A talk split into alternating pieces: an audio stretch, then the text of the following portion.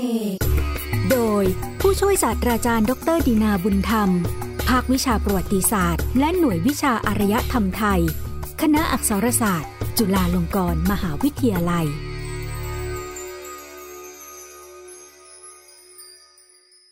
ยนต์อุษาคเนย์รายการมนต์เสน่ห์สะท้อนวิถีชีวิตสังคมศาสนาและวัฒนธรรมแห่งเอเชียตะวันออกเฉียงใต้ชุดยนต์โลกมุสลิมตอนมุมมองใหม่เกี่ยวกับโบราณคดีอิสลามในเอเชียตะวันออกเฉียงใต้การค้าทางทะเลของพ่อค้ามุสลิมกับเอเชียตะวันออกเฉียงใต้ยุคทวารวดีศรีวิชัยสู่การก่อตัวของรัฐสุลต่านมาลายูปัตตานี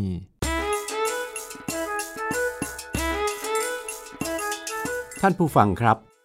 เมื่อวันจันทร์ที่สองกรกฎาคมปีพุทธศักราชสองพันห้าร้อยหกสิบเอ็ดหรือเมื่อปีที่แล้วนะครับโครงการศิลป์เสวนาฝ่ายวิชาการคณะศิลปศาสตร์มหาวิทยาลัยธรรมศาสตร์ได้จัดกิจกรรมเสวนาทางวิชาการที่น่าสนใจมากในหัวข้อโบราณคดีอิสลามจากรัฐทวารวดีปัตตานีถึงอยุธยาที่ห้องประชุมริมน้ำคณะศิลปศาสตร์มหาวิทยาลัยธรรมศาสตร์วิทยาเขตท่าพระจันทร์หนึ่งในประเด็นที่น่าสนใจอย่างยิ่งคือการนำเสนองานค้นคว้าทางโบราณคดีโลกมุสลิมเอเชียตะวันออกเฉียงใต้ของคุณสุนิติจุฑามาศนักศึกษาปริญญาโทสาขาโบราณคดีอิสลามมหาวิทยาลัยจอร์แดนประเทศจอร์แดนเรื่องโบราณคดีอิสลามการค้าทางทะเลสู่อิสลามานุวัตในยุคโบราณทวารวดีศรีวิชัยสู่รัฐสุลต่านมาลายูปัตตานีซึ่งเป็นการนำเสนอความคิดในมุมมองใหม่เกี่ยวกับการแรกเข้ามาของพ่อค้าและนักเดินเรือจากบริเวณศูนย์กลางโลกมุสลิมในภูมิภาคตะวันออกกลางสู่โลกอุษาคเนย์โดยคุณสุนิติจุฑามาศมีแนวคิดหลักว่าในระยะแรกของการเกิดโลกมุสลิมในภูมิภาคตะวันออกกลางนั้นชาวมุสลิมเดินเรือทางทะเลมายังเอเชียตะวันออกเฉียงใต้เพื่อการค้าเป็นหลักไม่ใช่เพื่อการเผยแผ่ศาสนาหรือมาพร้อมกับกองทัพเพื่อที่จะพิชิตบ้านเมืองในโลกอุษาคเนย์และเปลี่ยนศาสนาของคนพื้นเมืองแต่อย่างใดรายการยนต์อุษาคเนย์ในวันนี้จึงจะขอนำเสนอสาระของการเสนอแนวคิดและมุมมองใหม่ทางโบราณคดีของคุณสุนิติจุฑามาศมานำเสนอสู่ท่านผู้ฟังครับ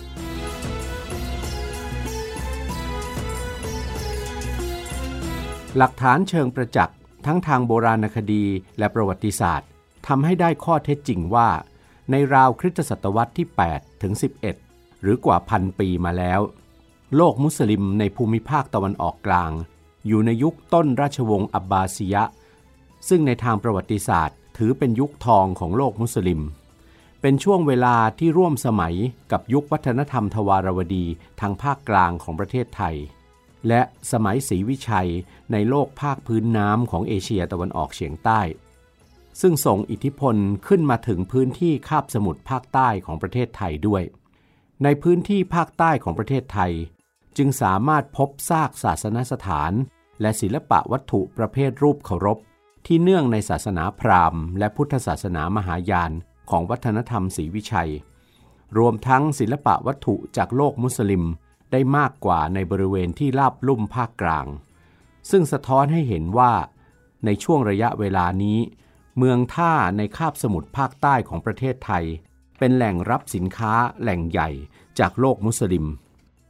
แล้วมีการขนส่งสินค้าต่อมายังภาคกลางอีกทอดหนึ่งอย่างไรก็ตามการค้นพบเรือโบราณพนมสุรินทร์ที่จังหวัดสมุทรสาครเมื่อวันที่สิบหกกันยายนปีพุทธศักราชสองพันห้าร้อยห้าสิบหกซึ่งจากการตรวจสอบทางโบราณคดีพบว่าเป็นเรือเดินทะเลของชาวอาหรับการค้นพบในครั้งนี้ชี้ให้เห็นว่ามีพ่อค้าและนักเดินเรือมุสลิมเดินทางขึ้นมาถึงบริเวณอ่าวไทยด้วยคุณสุนิติจุฑามาศเริ่มต้นการบรรยายด้วยการนำเสนอแนวคิดว่าพ่อค้าและนักเดินเรือมุสลิมนั้นเดินทางเข้ามาในดินแดนเอเชียตะวันออกเฉียงใต้ซึ่งรวมถึงดินแดนประเทศไทยปัจจุบันตั้งแต่เมื่อไหร่และอย่างไรสุนิติอธิบายว่า พ่อค้าและนักเดินเรือชาวมุสลิมเจตนาเดินเรือมายังพื้นที่แถบนี้ด้วยวัตถุประสงค์ของการค้าทางทะเลเป็นหลักโดยปรากฏหลักฐานทางโบราณคดีที่แสดงถึงการเดินทางเข้ามาค้าขายของพ่อค้ามุสลิมจากดินแดนของราชวงศ์อับบาสิยะในดินแดนประเทศไทยปัจจุบันตั้งแต่พันกว่าปีมาแล้วในยุคทวารวดีในภาคกลางของประเทศไทยและไม่เคยมีหลักฐานใดที่แสดงว่ามีการนำชาวมุสลิมยกกองทัพมาบังคับให้คนในท้องถิ่นเปลี่ยนศาสนาดังเช่นที่ปรากฏในดินแดนชมพูทวีปอย่างไรก็ตามการค้าระหว่างตะวันออกกลางกับเอเชียตะวันออกเฉียงใต้นั้นมีมาก่อนการเกิดขึ้นของศาสนาอิสลามในโลกตะวันออกกลางแล้วโดยชาวเปอร์เซียเป็นนักเดินเรือที่เชี่ยวชาญเดินทางมาติดต่อค้าขายและแลกเปลี่ยนสินค้าในดินแดนแถบนี้จนเป็นเส้นทางและมีเป้าหมายที่คุ้นเคยแสดงว่าพัฒนาการของการเดินเรือของชาวตะวันออกกลางเกิดขึ้นก่อนยุคกำเนิดศาสนาอิสลามซึ่งเมื่อศาสนาอิสลามถือกำเนิดขึ้นในคาบสมุทรอาหรับเมื่อพันกว่าปีก่อนในสมัยของท่านศาสดามูฮัมหมัดนั้นชาวตะวันออกกลางก็คุ้นชินกับการเดินเรือทะเลไปแล้วครั้งแรกในประวัติศาสตร์โลกอิสลามที่ชาวมุสลิมเริ่มสัมผัสกับการเดินเรือคือการอพยพจากการกีดกันทางศาสนาในนครเมกกะไปยังดินแดนอะบิสซิเนียหรือประเทศเอธิโอเปียในปัจจุบันหลังจากที่ท่านศาสดามูฮัมหมัดเสียชีวิตลงในปีคริสต์ศักราชหกร้อยสามสิบสองผู้สืบทอดตำแหน่งของท่านได้เผยแผ่ศาสนาอิสลามและขยายพรมแดนทางศาสนาออกไปโดยเริ่มขยายพื้นที่ไปซ้อนทับเขตเมืองท่าโบราณในอ่าวเปอร์เซียที่ใช้ในการเดินเรือค้าขายกับดินแดนตะวันออกตั้งแต่ยุคก่อนหน้านั้น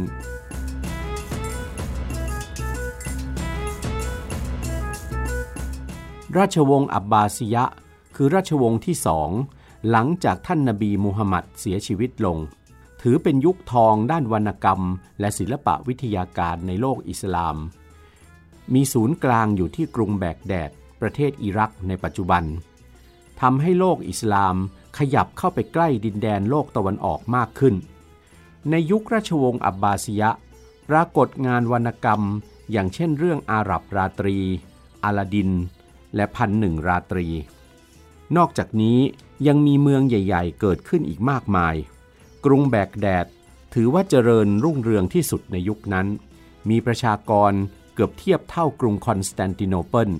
ของจักรวรรดิโรมันไบเซนไทน์หรือจักรวรรดิโรมันตะวันออกเมื่อโลกมุสลิมขยายตัวมาปกครองพื้นที่อ่าวเปอร์เซียซึ่งมีเมืองท่าโบราณอยู่แต่เดิมแล้วบวกกับความต้องการที่จะติดต่อค้าขายกับโลกตะวันออกเพื่อตอบสนองยุคทองของศิลปะวิทยาการของตนสินค้านานาชนิดเช่นผ้าสมุนไพรยาและของป่าจำเป็นต้องถูกนำมาสู่ศูนย์กลางโลกมุสลิมในบริเวณนี้จึงเป็นปัจจัยผลักดันให้ชาวมุสลิมออกเดินทางมายังโลกตะวันออกการออกเดินทางไกลนั้นก็เป็นการแสวงหาความรู้สำหรับชาวมุสลิมไปด้วยดังวจนะของท่านศาสดานบีมูฮัมหมัดที่กล่าวว่าจงแสวงหาความรู้แม้ว่าท่านจะต้องไปไกลถึงเมืองจีนจากการที่ชาวมุสลิมมีทัศนะว่าการเดินทางไกลเป็นการไปเพื่อแสวงหาความรู้ด้วยนั้นทำให้ในการเดินทางไกลแต่ละครั้งทั้งพ่อค้าและนักเดินทางมุสลิมจะเอาใจใส่ต่อการจดบันทึกสิ่งที่ได้พบได้เห็นตลอดการเดินทางรวมทั้งนำเรื่องราวต่างๆที่ได้พบเห็นจากการเดินทางนั้นมาแต่งเป็นงานวรรณกรรมประเภทต่างๆอีกด้วยจึงเกิดมีงานวรรณกรรมหลากหลายประเภทเกิดขึ้นในโลกมุสลิมซึ่งล้วนมีจุดประสงค์ในการขยายพรมแดนความรู้อันเป็นการเติมเต็มความเป็นศูนย์กลางแห่งศิลปะวิทยาการของโลกมุสลิมในเวลานั้นวรรณกรรมประเภทบันทึกการเดินทางของชาวมุสลิมเป็นหลักฐานทางประวัติศาสตร์อันสำคัญยิ่งที่สะท้อนให้เห็นการเดินทางไกลออกไปค้าขายของพ่อค้ามุสลิมรวมทั้งได้ให้ข้อมูลเกี่ยวกับดินแดนที่พ่อค้ามุสลิมเดินเรือไปถึง ซึ่งสุนิติจุฑามาศได้เปิดประเด็นเรื่องชื่อเมืองอันเกี่ยวเนื่องกับการค้าของพ่อค้ามุสลิมที่ปรากฏในงานวรรณกรรมและบันทึกของพ่อค้าชื่อบ้านนามเมืองเหล่านี้บ้างก็สามารถระบุได้ชัดเจนว่าคือที่ไหนในขณะที่อีกจำนวนไม่น้อยก็ยังไม่สามารถระบุได้ว่าคือพื้นที่ใดในปัจจุบันต้องรอให้มีการตรวจสอบกันต่อไปในอนาคตสุนิติตั้งข้อสังเกตที่น่าสนใจว่าวรรณกรรมเอ่ยถึงผู้คนสินค้าแม้กระทั่งระบบการเมืองการปกครองวิถีชีวิตคนท้องถิ่นตามที่พ่อค้าและนักเดินเรือบรรยายไว้บันทึกบางเล่มเอ่ยชื่อเมืองแปลกๆที่ต้องศึกษาตรวจสอบกันต่อไปว่าหมายถึงเมืองอะไรตั้งอยู่ตรงบริเวณไหนในปัจจุบันโดยต้องพิจารณาประกอบกับหลักฐานทางโบราณคดีที่จะเชื่อมโยงกันเพื่อค้นหาตำแหน่งที่ตั้งตัวอย่างเช่นดินแดนที่นักเดินทางเรียกว่าอลังกาบาลุสสันนิษฐานได้ว่าคือหมู่เกาะนิโคบาส่วนดินแดนซ้อนน่าจะหมายถึงจามปาในอนาคตอาจหากค้นพบหลักฐานเพิ่มขึ้นก็ต้องนำมาวิเคราะห์กันต่อไปอย่างไรก็ตามชื่อบางชื่อก็ทราบได้แน่ชัดว่าคือพื้นที่ใดในปัจจุบันเช่นชาบัดคือเกาะชวานอกจากงานวรรณกรรมแล้วยังมีหลักฐานชิ้นสำคัญได้แก่แผนที่ซึ่งกษัตริย์โรเจอร์ที่สองแห่งซิซิลีทรงจ้างให้นักเขียนแผนที่ชาวมุสลิมเขียนแผนที่โลกขึ้นมาเป็นครั้งแรกด้วยในยุคนั้นคือยุคของความเจริญรุ่งเรืองทางภูมิปัญญาของโลกมุสลิมในขณะที่ยุโรปยังตกอยู่ในยุคกลางที่ความเจริญทางภูมิปัญญาถูกจำกัดการเจริญเติบโตอย่างไรก็ตามการเขียนแผนที่โลกนั้นไม่ใช่ว่าอยู่ๆใครจะสามารถเขียนขึ้นมาก็ได้นักเขียนแผนที่จำเป็นต้องค้นคว้าและรวบรวมองค์ความรู้ทางภูมิศาสตร์จากดินแดนกรีกเปอร์เซียอินเดียจีนผสมกับความรู้และประสบการณ์ของตนเองจากการเดินเรือและหากเราพิจารณาแผนที่ที่ชาวมุสลิมเขียนขึ้นแล้วให้ดีจะพบว่าการรับรู้สภาพทางภูมิศาสตร์อาจยังไม่เที่ยงตรงกับสภาพความเป็นจริงนักดังเช่นที่ปรากฏการเขียนแผนที่แผ่นดินใหญ่ของเอเชียตะวันออกเฉียงใต้เป็นรูปเกาะเล็กเกาะน้อยในแผนที่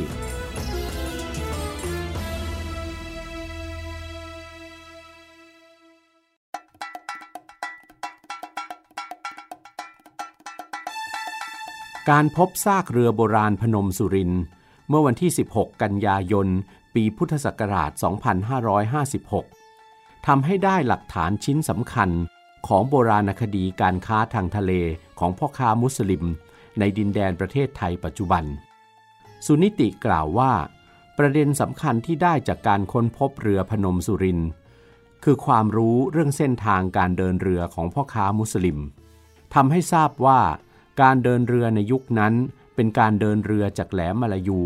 ตัดอ่าวไทยขึ้นไปที่ดินแดนเขมรหรือจามปาเลยไม่ได้เข้ามาในอ่าวไทย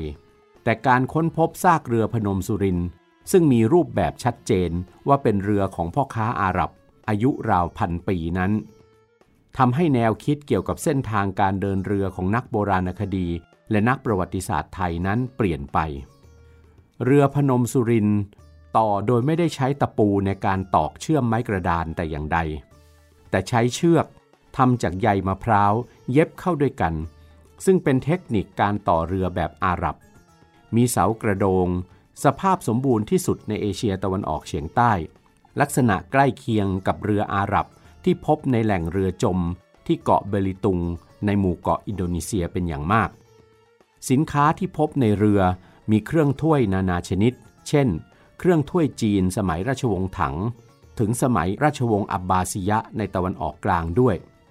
นอกจากนั้นยังพบเครื่องถ้วยที่ผลิตในตะวันออกกลางและยังเจอหม้อมีสันตามแบบที่ผลิตในวัฒนธรรมทวารวดีของประเทศไทยด้วย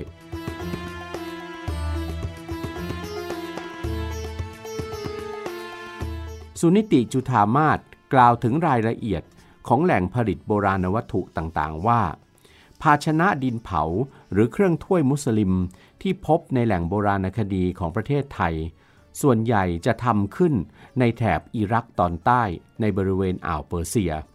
ซึ่งเป็นทั้งแหล่งผลิตสินค้าและเป็นเมืองท่าเครื่องถ้วยมุสลิมที่พบในประเทศไทยมีห้าชนิดคือชนิดแรกเรียกตอร์ปิโดจาพบที่แหล่งเรือพนมสุรินทร์เครื่องถ้วยเปอร์เซียเคลือบสีเทอร์คอยส์หรือสีฟ้านกกระเวกหรือสีฟ้าน้ำทะเลเช่นที่พบที่เขาศรีวิชัยจังหวัดสุราษฎร์ธานีและพบที่เมืองโบราณศรีมโหสถในเขตจังหวัดปราจีนบุรีเครื่องถ้วยเคลือบสีขาวรับอิทธิพลจากจีนพบที่เกาะคอเขาเครื่องถ้วยแบบสีลาดกระเซ็นพบที่แหลมโพจังหวัดสุราษฎร์ธานีเครื่องถ้วยเขียนสีโลหะแบบมันวาวซึ่งถูกผลิตในโลกมุสลิมครั้งแรกในดินแดนอิรักแล้วแพร่ไปถึงอียิปต์ใช้ออกไซด์เหล็กผสมในตอนเผาเครื่องถ้วยเครื่องถ้วยจากพื้นที่ตะวันออกกลางในอิรักอิหร่านส่วนเครื่องแก้วเขียนสีลงบนน้ำยาเคลือบที่พบที่แหลมโพสุราษฎร์ธานีนั้นมีแหล่งผลิตที่กรุงไคโรประเทศอียิปต์ในปัจจุบัน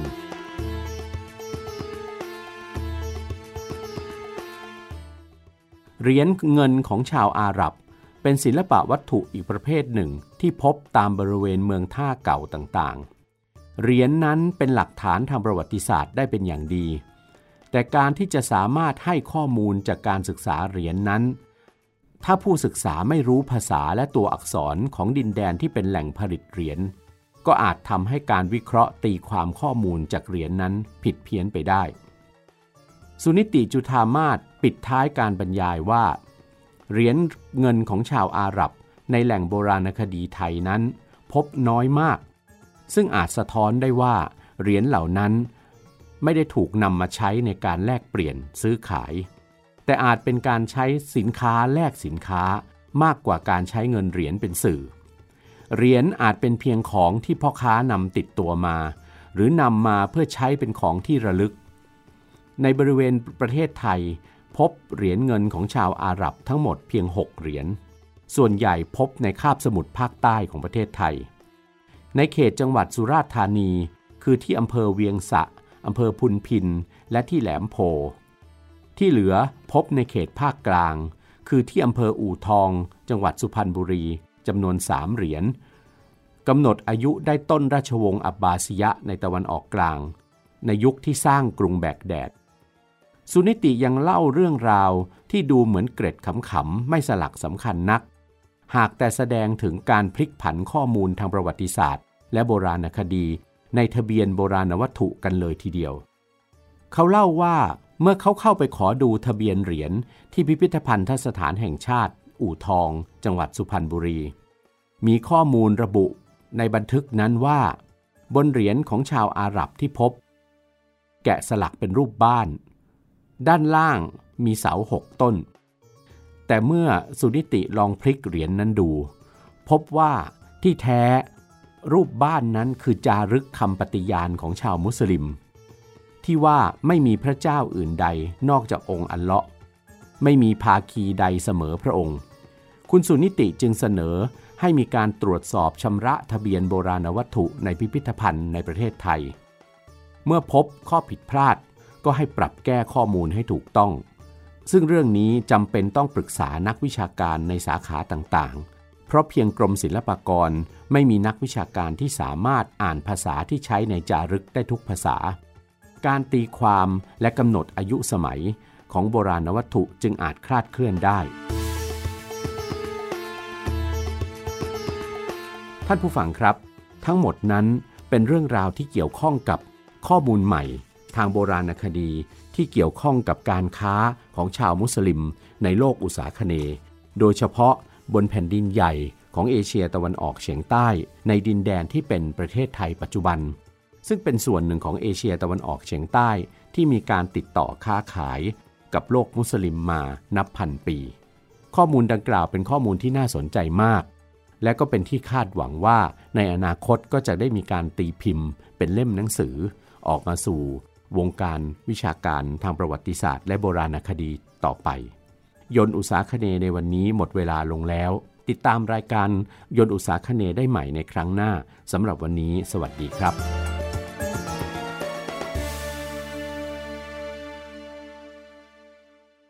ยลวิถีดูชีวิตเรื่องประวัติศาสตร์และศิลป์ในเอเชียตะวันออกเฉียงใต้ฟังในรายการยลอุษาคณี